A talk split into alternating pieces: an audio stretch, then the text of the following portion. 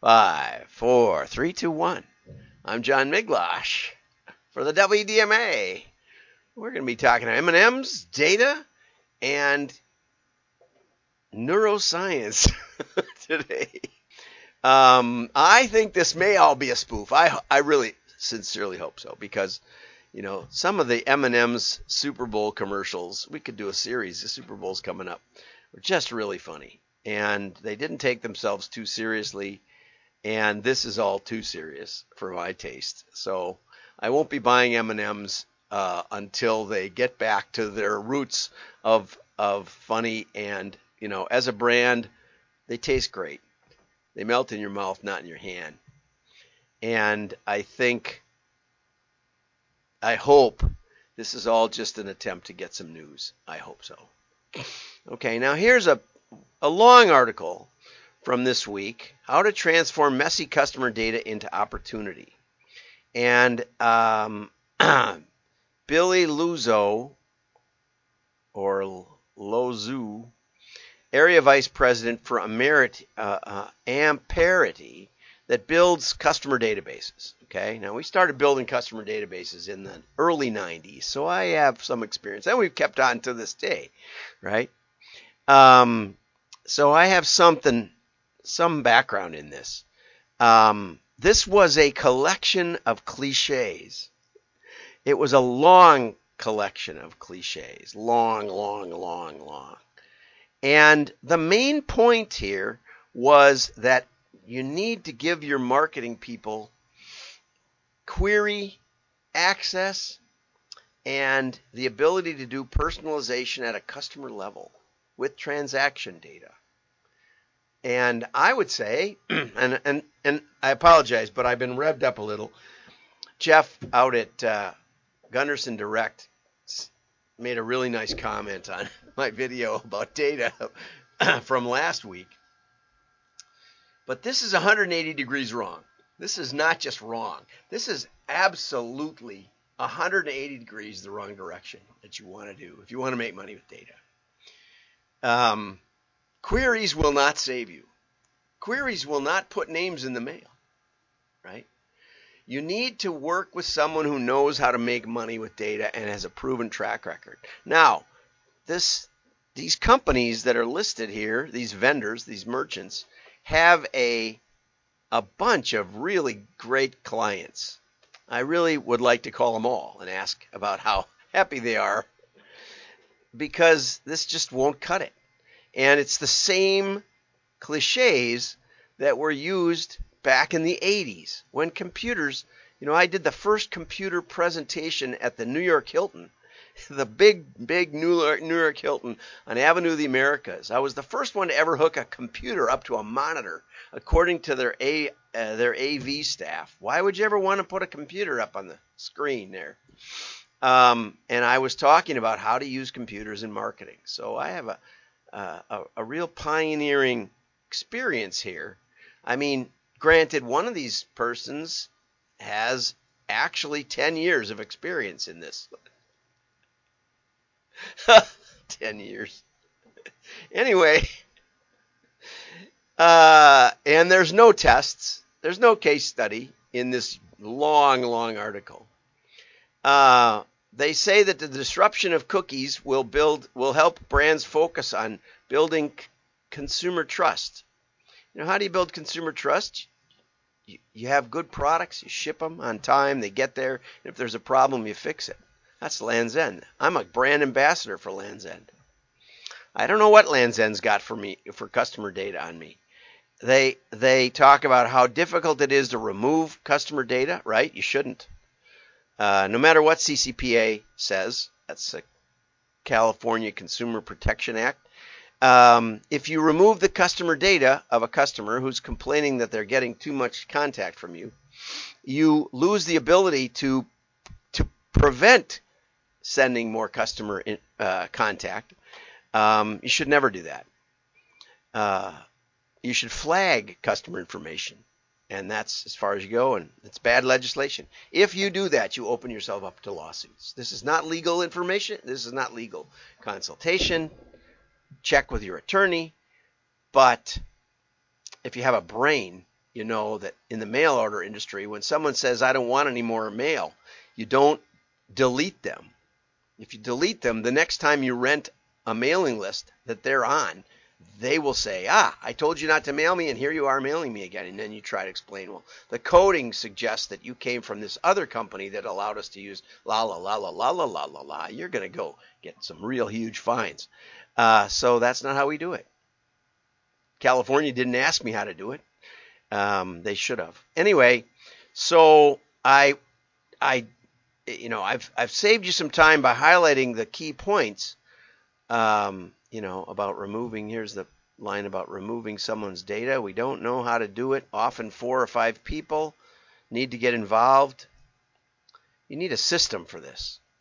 What what most people don't realize is to make money with almost anything, you need systematic a systematic approach. Giving marketing query access will not build a systematic approach. It just doesn't work. You know, they'll be querying all day and we'll never get they'll never promote a campaign and campaigns need to be built around the offer. They need to find who's interested in this offer, not the other way around. And for that reason, you know, it came out of Australia. I thought it would be interesting to touch on it. Um, my, my, my, my, my, my, my. Data as an enabler. Data is not self revealing. You need to tell the data what to do. So, anyway, hopefully I've saved you some time. Here's a good article. This is from Summer Gould, my friend Summer Gould. And we're trying to catch up on her series. This is the fifth in the series. And she says, How to Harness Autonomy Bias and the Consistency Principles. Excellent article. Uh, yesterday we talked about her social proof and storytelling article. I hope you enjoyed Dr. Pimple Popper. If you haven't seen that one, luckily I accidentally didn't show most of the video clip. So, what is autonomy bias? That was good. That was a head scratcher for me, I have to admit. People are driven by a strong need to exert some control over themselves and their environment. Okay? We can harness this power in direct mail by giving customers a sense of control and choice.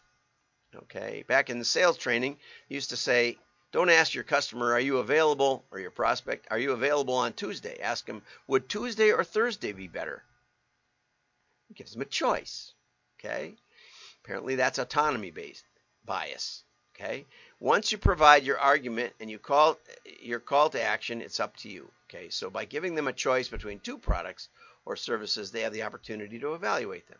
Okay, so but offering too many choices will confuse people and you know not do anything. Two or three options at most are the best ways to go. So, what kind of choices are there? Uh, you can first use use phrases like take control, regain control, or put you in control. There's really very little in life you control. Just FYI, uh, which is why it's so attractive.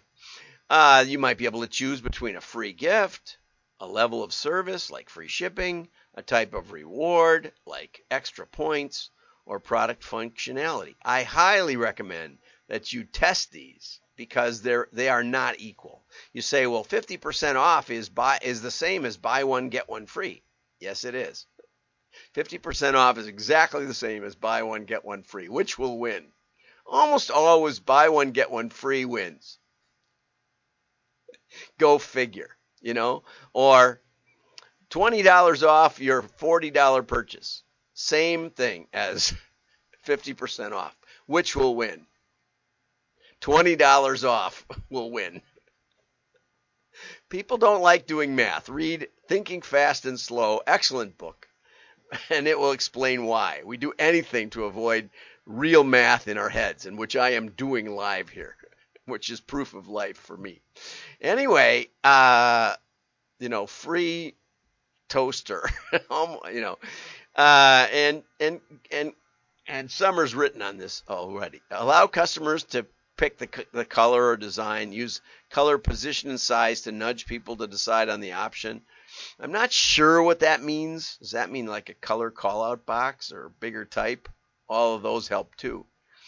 Uh, provide the illusion of choice the illusion of choice sounds like a real marketing term by offering different colors or specifications. Now, I ran across a couple just the other day.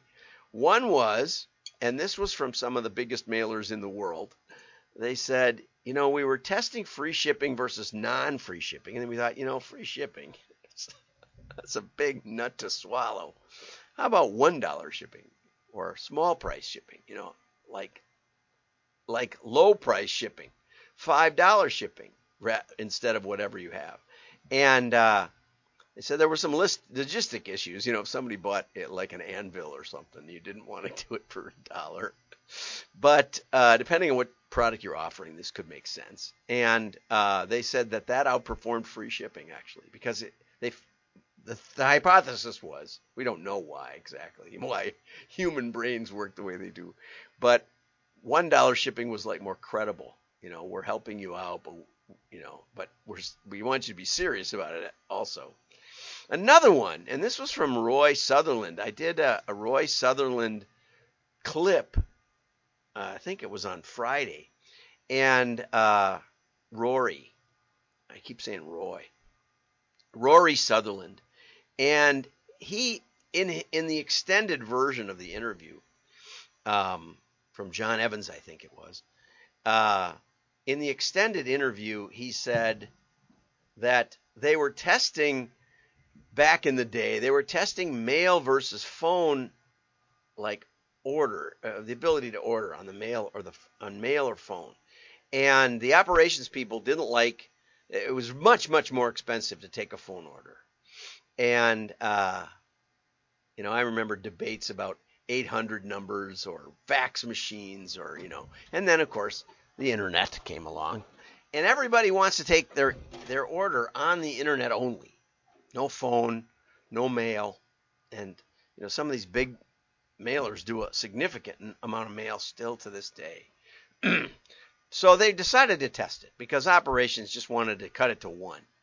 And they found out that mail, if they if they offered just mail or order taking, they got like I don't know three percent response. If they offered phone, they got like a four percent response. if they if they if they offered mail or phone, they got like an eight percent response. I think this was from a phone company, in fact. The phone company, yes, that's right, Rory Sutherland. You should go back and find that. Maybe I'll put a link to that show in here, or to his. You have to go to the full podcast. I'll find the full podcast.